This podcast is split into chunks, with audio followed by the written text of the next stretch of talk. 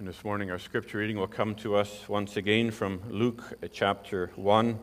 Luke chapter 1, reading verse 26 through verse 38. We'll continue on where we left off last week, uh, yes, last week afternoon.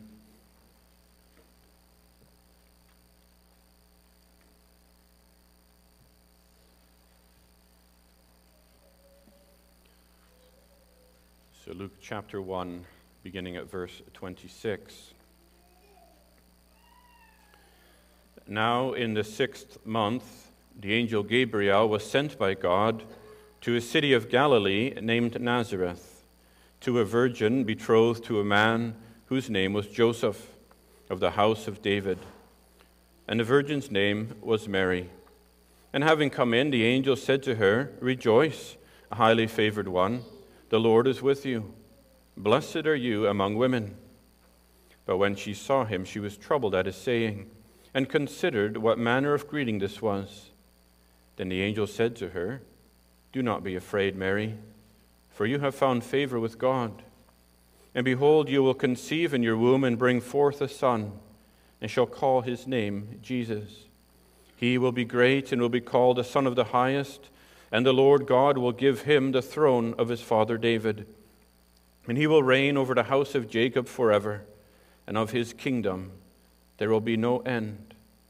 And Mary said to the angel, How can this be, since I do not know a man? And the angel answered and said to her, The Holy Spirit will come upon you, and the power of the highest will overshadow you. And therefore also the Holy One who is to be born will be called the Son of God. Now indeed Elizabeth, your relative, has also conceived a son in her old age.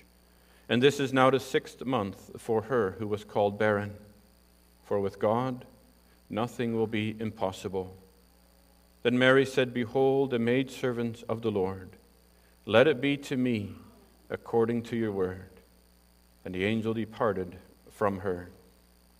This far, the reading of God's word, and our focus this morning will be specifically on verses uh, 32 and 33. Last week we began looking at 31 and 32, and we ended by the, the first line there He will be great. And today we'll consider, and He will be called the Son of the Highest, and the Lord God will give him the throne of his father David, and he will reign over the house of Jacob forever. And of his kingdom there will be no end. And dear congregation, you know the story well. Mary was in her house when suddenly the angel was sent to her, the angel Gabriel, and came and told her that she would be the mother of the Lord.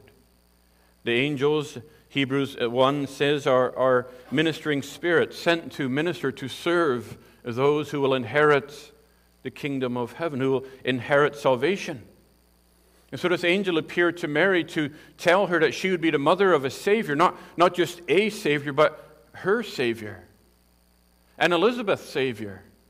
Elizabeth, who could say when Mary came and visited her, What is this that the mother of my Lord has come to visit me? And so we hear of the Savior of sinners, and not just of Elizabeth and, and Mary, but the Savior for you and for me. The Savior who was born and laid in a manger, but who now sits in glory in heaven, enthroned in heaven above. And the Savior who sends the same message to us today, not with angels that we can see, but through His Word. Through His Word that is a more sure word of testimony that we have, that we do well to take heed to this day. And so our theme this morning, once again, is Behold the promised King Jesus. Behold, a promised King Jesus. And he, we will see today that he's the most suitable King and that he is the everlasting or the eternal King. And so, why is Jesus the most suitable King for Mary and for Elizabeth and for you and for me? Well, we read there in verse 32 and he will be called the Son of the Highest. Jesus is the most suitable king and the most suitable savior because of where he comes from and who he is. He came from the, the heights and the glories of heaven. He is the one who they will call Jesus because he will save his people from their sins. He's called a son of the highest, the Son of God, conceived not from an earthly father, but through the power of the Holy Spirit. Verse 35 says, The Holy Spirit will come upon you, and you, the power of the highest will overshadow you, and therefore also the Holy One who is to be born will be called the Son of God. He is Jesus, He is fully God.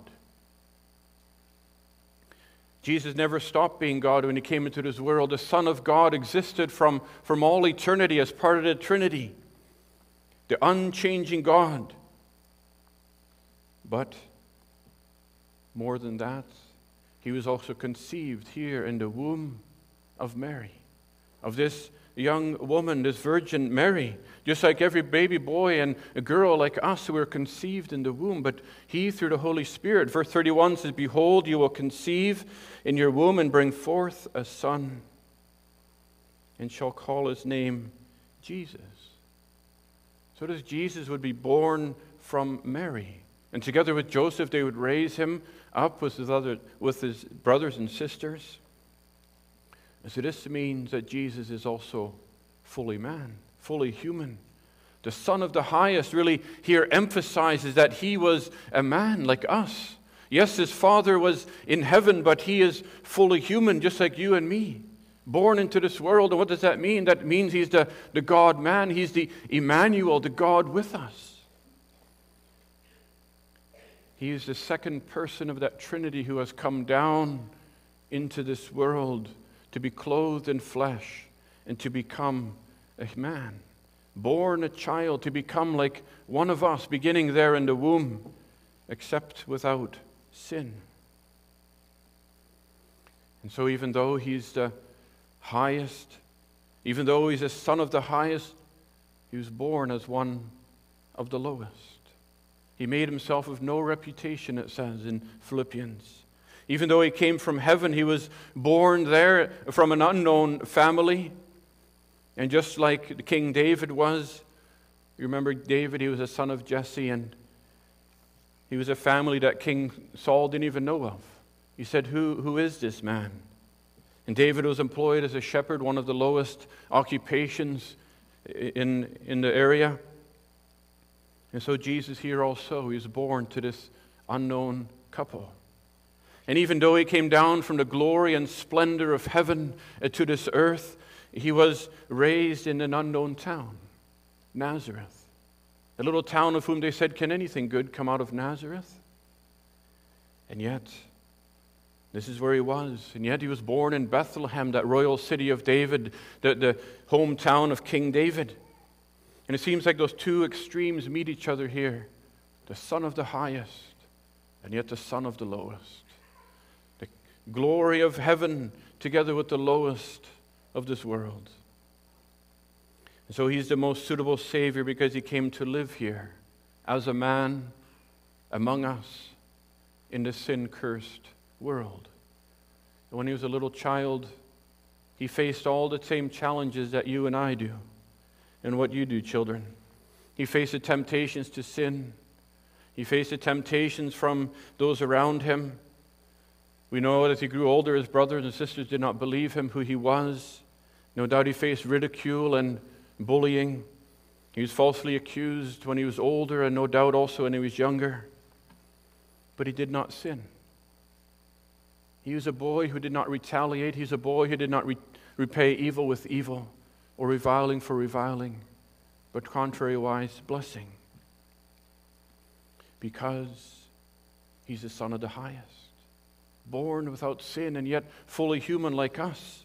No corruption from, from Adam because his father was, was God himself. And that's why he's the most suitable Savior. Because he knows exactly what you are going through, young people.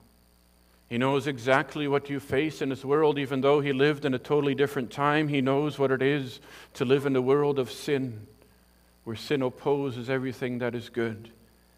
And the evil opposed him so much. And that means he can sympathize with your weakness. That means he can relate to your trials and your troubles. And He's the most suitable Savior because He was tempted in all the same ways we are, yet without sin. We fall so much every day, we sin so much every day, and yet He did not. And what are you tempted with today? Even in your minds today or this past week, He knows it all because He was there. Yet He was the one who obeyed His Father's will perfectly. He was there with a desire to obey not as only his earthly father, but especially his heavenly father. And where do we see that we disobey our parents or our Father God in heaven so often? But here, Jesus sees, and he obeyed perfectly. Even though he was born a king, yet though a son, he learned disobedience through what he suffered. He had to learn it all from a young boy from a young age. He had to learn disobedience by all the things that he had to go through in his life. And isn't that how we learn? We learn to obey when we're tempted not to. We learn to repay evil with good when we're tempted to repay evil with evil. The Lord Jesus had to learn all these things as a young boy. But his delight was to do the will of his Father and to obey him perfectly. And so, in his young heart and in his young life, there was no anarchy and no chaos. Remember last week we said, Where does this come from? As the Israelites said in Judges, in those days there was no king in Israel, and every man did what was right in his own eyes. See, our sinful hearts want to go our own way. We want to follow our own will, do our own thing, and not what God says, not what God wants, not what our parents want. But his heart was so ruled by the word of God that he could not, that he would not, he did not want to depart from it at all. He came to be that perfect king. And he came to obey the law of that perfect king. Because if, if he failed to obey that law in any way, he would not be able to be that perfect king now. His trust was completely in his Father and in his Word. So often we, we don't know what to think. But if our trust is in the Father, in, in God and his Word, then we cannot go wrong. That is where our hope is stayed. And so he's the most suitable Savior because he has come to bring, that, to bring order out of the chaos in our lives and in our hearts. Is he not the one who calmed the storms with the word? Is he not the one who, who drove out the demons out of the man who was out of his mind and who was so wild? He came to bring order out of the chaos of his life. He's the one who, who came to heal the sick. He's the one who came to open the eyes of the, the blind. And even though he was the Son of the highest, the very God of gods, he came and with his own physical hands he could touch the sick. And he could lay his hands on the coffin of the, the young boy that was dead, and he could even raise him to life. With his own eyes, he could cry and mourn with those who mourned. But he could drive out the darkness and bring light into the darkness of our hearts and our land, to bring in that hope of salvation to those who sat in darkness. And he can bring that hope and peace to your life. He can bring that light of His salvation to your heart. If there's still darkness, if there's still enmity, if there's still hatred to God, if there's still confusion, He is the one who can bring life out of death because He's Son of the highest. But He's also the one who can defeat and drive out that spiritual darkness in high places. Doesn't Paul say we fight not against flesh and blood, but against the the powers and principalities in high places. Well, this is what Christ has come to drive out, to drive out of your heart and drive out of this world, because He's the Son of the highest. He's that mega Savior, as we considered last week. And He turns sinners uh, to become children of God, to become, from haters of God to become lovers of God. He's the most suitable Savior because He's the Son of the highest. And He's the one who can say to you, even today, Come unto me all you who labor and are heavy laden, and I will give you rest for your souls. And then also, further, because he was fully human, he was born from Mary, he's a descendant of King David. Verse 32 goes on to say, and the Lord God will give him the throne of his father David. We see that he's the most suitable king because this is what was prophesied. Prophesied for thousands of years already. God promised David a thousand years before that his son would reign and sit upon his throne. He would establish a throne forever and forever. In 2 Samuel 7, we know Solomon was David's son and he sat on the throne, but he did, he did not reign forever. But Christ is the only one who can and who will reign, and his kingdom will last forever. And Jesus is the most suitable king because he was given the throne. He's the rightful heir to the throne of David. He's the true son of David. And David himself also, he did not try to take the throne by force. He did not try to usurp authority, but it was rightly given to David. If you think of Absalom and even Adonijah, two sons of David, they, they tried to take the throne from his father. Absalom even tried to kill his father to take the throne. But David knew that it was only God who could give him the throne. All authority comes from God. And so, even when Absalom was pursuing David, David could say, If it is the Lord's will, he'll bring me back. He did not try to fight to keep the throne, never mind trying to get the throne. David would not take it in his, by his own hands. He would only receive it if God gave it to him. And David was the anointed king by God's prophet Samuel, but Christ. He was anointed by the Holy Spirit to be the prophet, the priest, and the king, and of whom the Father said, This is my beloved Son. Hear him. So Jesus did not try to take the kingdom too soon either. He took no shortcuts. In Luke 4, we can read of how the devil said that he was the one who had all the authority over the kingdoms of the earth. And he said to Jesus, If you just bow down and worship me, I'll give you all these kingdoms. But Christ took no shortcuts because that would mean he'd have to bypass the cross. He would not take this authority himself, but he patiently waited for it for the, his Father to give it to him because he knew he's the rightful heir, and in due time he would receive it. He, David also, he could have killed Saul a number of times when Saul was pursuing him. He came into the cave where David was hiding. He could have taken his life, but he waited for the Lord. And there's the Lord Jesus in the garden with the band of soldiers came, and they were going to capture him. And Jesus says, If I wanted to, I could call legions of angels from heaven to defend myself. But my kingdom is not of this world.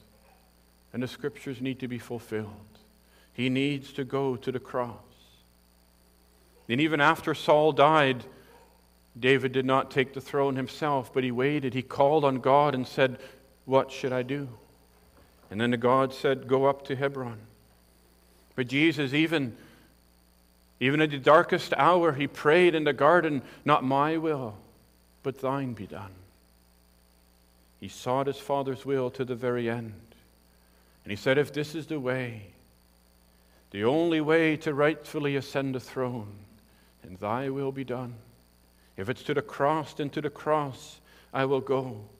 And so Jesus endured the cross, despising the shame for the glory that was set before him. Because this is the only way that he could be the Savior of sinners. The only way that He could rightfully deliver you from your sins. The only way He can rightfully destroy Satan, who has the power of death. And so He is the most suitable Savior because He would not stop short of what it would take to save you and me from sin and from death, even though it was the way of the cross. And so He gave His own life because that was the only way to deliver sinners from the dominion of Satan. And so Jesus is the most suitable king because he has then also been given that authority by his Father. He told his disciples, All authority has been given to me in heaven and on earth. After he died, he, was, he received that authority, that final authority, that, that total authority. Not by the deceiver Satan, but by his Father, the King of kings and the Lord of lords, is what he is. And though he came in all meekness and humility into this earth as a baby laid in a manger, now when he comes again, he will come in the glory and triumph, in the fullness of his glory. Matthew 24, verse 30 says, He will come in the clouds of heaven with power and with glory, and his angels will sound the trumpets, and then he will gather all his people together, and he will cast all the wicked away. Here, the armies, they parade their military power in their own cities, but there, God will be seen, the Lord Jesus will be seen from the ends of the earth. The whole world will see him, every eye will see him. And they'll acknowledge him as the King of Kings. And so are you also anticipating the return of the King of Kings? Are you anticipating the return of your King? Or do you fear and dread his coming? because you know that you're still in opposition to him. But then Jesus is also the most suitable king because even now, today, where he is in heaven, he has that authority to forgive sins. Mark 2. Jesus is a king who, who came not to be served, but to serve and to give his life a ransom for many. You remember King Saul? Samuel even warned the people and said, When Saul becomes king, he will take from you. He'll take your money, he'll take your people and make them servants, he'll take your lands. And so it was. But Christ gives. Even Solomon, the people became weary of Solomon and the heavy taxes he laid upon the people and the heavy workload that they had. And but Christ is a king who, who provides every blessing. He doesn't take, but he gives, including his own life. He came and laid down his own life for his people. And by his authority now, he even gives the forgiveness of sins to, to pardon that debt. Jesus finished his work on the cross, where he, where he fully removed the sins for all his people, where he fully paid that debt, where he fully took that wrath of his Father against the sins of his people, and now he can fully forgive. For, for, forgive all those who call upon him, all those who turn to him. He is the one who has the authority then to, to release your sin debt, your eternal sin debt against him. And now he calls you as the King of Kings and the Lord of Lords. He says, Turn from your sins, for why will you die? He says, Call upon me, and I will can forgive your sins, to confess your sins, and he's faithful and just to forgive your sins. He is the King. And he calls you, he demands you to bow before him now, willingly. And then you see that all you who come under his authority do so willingly. Instead of the bondage of sin and Satan that we willingly gave to our, ourselves to before, but now we give ourselves willingly to Christ because we see how much of a greater master He is, how serving Him is so much better. You give your wholehearted devotion to Him. That a natural human heart and their eye see God's law so restricting. Don't do this, don't do that but in fact, it's a law of liberality, a liberty.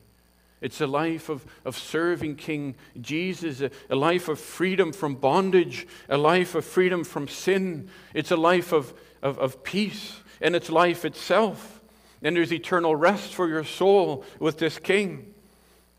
And so, Matthew 11, this King, he is gentle and lowly in heart, and he says, Come to me, and you'll find rest for your souls, for my yoke is easy and my burden is light.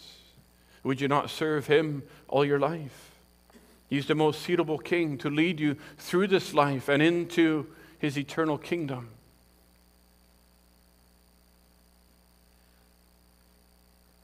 But then, secondly, Jesus is the greatest and most suitable because he's also the everlasting king. He's the everlasting, the eternal king. He will reign verse 33 says, He will reign over the house of Jacob forever. See, Jesus made clear in John 18 that his kingdom was not of this world, but a heavenly kingdom. It's not just a physical kingdom here on this earth that he was after, but a spiritual kingdom. And he will reign over the house of Jacob. Israel is the new name for Jacob, but They anticipated a physical king like David to come and to, to rule and to drive out the enemies. But Jesus is here speaking of his spiritual Jacob. Not the children according to the flesh, but the children according to the promise. The sons of Abraham by faith, those who have the God of Jacob for their refuge, those of you who have fled for refuge to the same God who has saved Jacob, both from the Jews and the Gentiles.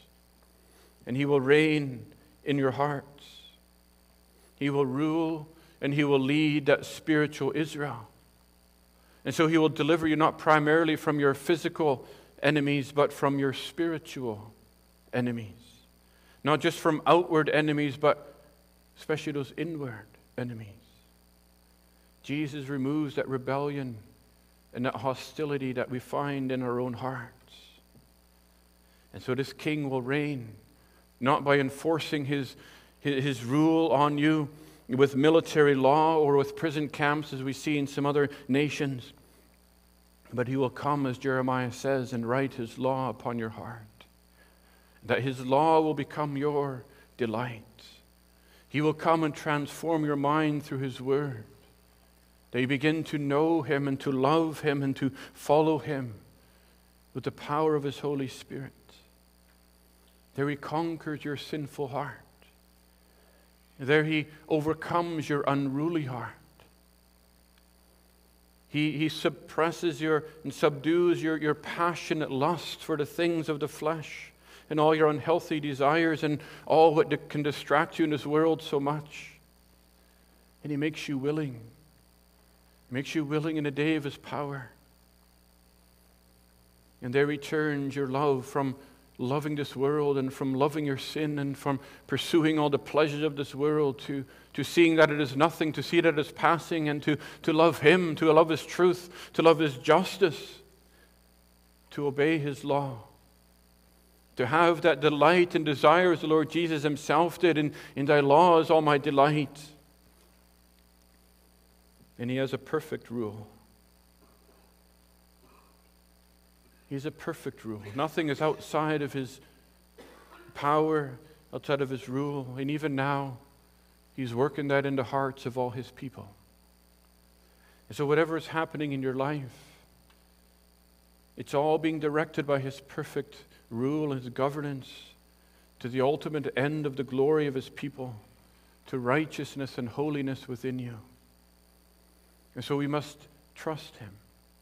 We must bow under him and to submit to his perfect will, and though often we cannot understand it, because he will rule in perfect justice and truth, Psalm 96 says. And he's one who does not judge by the outward appearance of the things that we see or understand, but by the truth of the heart, by his grace and by his spirit. He's a king who is gentle and meek, who says, A bruised reed he will not break, and a smoking flax he will not quench, until he sends forth justice to victory, and in his name the Gentiles will trust. Do you sometimes feel like a bruised reed or a smoking flax, like your faith is almost ready to be gone? And yet your trust is in Him, ever sure and steadfast. He is the faithful one. Do you trust Him to lead you even when you cannot see the way? Do you trust Him as the King of kings and the Lord of lords who knows your heart, your trials, your struggles? Is that not why the blind man could cry out, Son of David? Have mercy on me. He was blind, and yet he could recognize that this was the Christ, the King of Kings, the Son of David, the eternal King who alone could help him when the whole crowds that were following Christ could not see any more than a prophet. He came to give sight to the blind. Do you need the sight from the King of Kings? And of his kingdom there will be no end. Verse 33. It's an eternal kingdom. And this is the king you want to have reign forever and ever. When you have an evil government, when you have tyrants for rulers, you want them to end quickly. You want them to be taken away so you can have freedom and prosperity. but the kingdoms of peace and prosperity you want to, to go on forever and ever. And Jesus' kingdom, which is perfection itself, will endure forever, never to be stolen, never to be lost. There'll be no competition, there'll be no neighboring nation seeking to conquer their land like Russia is now doing to Ukraine or whatever's happening in the Middle East or different places around the world. There will be no borders because Christ will reign from sea to sea. And there'll be no anarchy, no chaos, because he will have a perfect rule. He's the kingdom of peace, he's the, the prince of peace. And here in this life, every nation comes to an end. You can see that through history. Nations rise and nations fall, either because of the judgments, because of their sin, or else through poor leadership. In our day, we, we need elections every once in a while to keep greedy um, power hungry leaders out and to, to have an accountability for them. Then, in the days, uh, unjust kings were cut off short as well, and God's judgments come on the land, even on the land of Israel, and He drove them out and brought them under oppression. And eventually, death will consume everyone. Every kingdom here falls because death is the last enemy that they face. But the Lord Jesus Christ, He even rose from the dead and He ascended into heaven. And even death cannot conquer this King because He is the King who has conquered death and has conquered it for His people. And there will be no more wars. And for He rules over all creation from pole, to pole. There will be no more uprising because all uprising will be squashed. There will be no more enemies because Satan, that mortal foe, will be cast into eternal hell forever along with all his minions and all those who refuse to believe in this king now, today. Everyone who does not believe in the Lord Jesus Christ, everyone who continues to resist and rebel against this king will be suppressed and subdued by him by force and cast into eternal destruction, to be cast into the lake of fire which was designed for Satan and the devils. And then there will be no more anarchy, no more chaos among the people because then there will be perfect conformity to his moral law, perfectly conformed to the image of Christ. Your heart of every believer will be perfectly conformed to the image of Christ in perfect obedience to his word and to his will. And then there will be perfect peace, perfect unity, a perfect harmony, a perfect love for one another under the eternal reign of Christ, the King of kings and the Lord of lords and he has an eternal kingdom of which there will be no end. Can we even begin to comprehend what that will be? But that means he also still reigns today. He already reigns today. Even though it seems like the nations are drifting away from him, from his word, and even though they try to erase Christianity out of many countries, we see how that happened in North Korea, we see what is happening in North America and they try to keep Christ out and they try to silence him. He can do anything and everything but say that there is only one king and only one way of salvation and only one gospel and only one way to be saved from condemnation forever.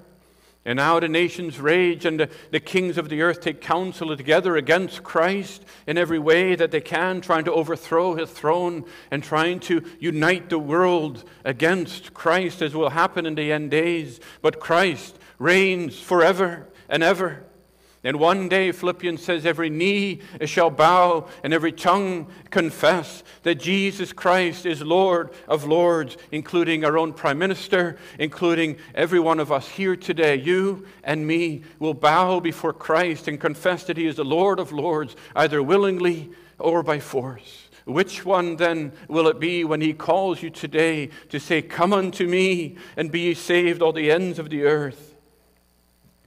Because Revelation says the kingdoms of the world are become the kingdoms of, the Lord, of our Lord and His Christ, and He shall reign forever and ever. Is this the kingdom that you want to be part of? Is this the kingdom that you desire to be a part of, of perfect peace? Or do you continue resisting this King, of whom no one will be able to stand before?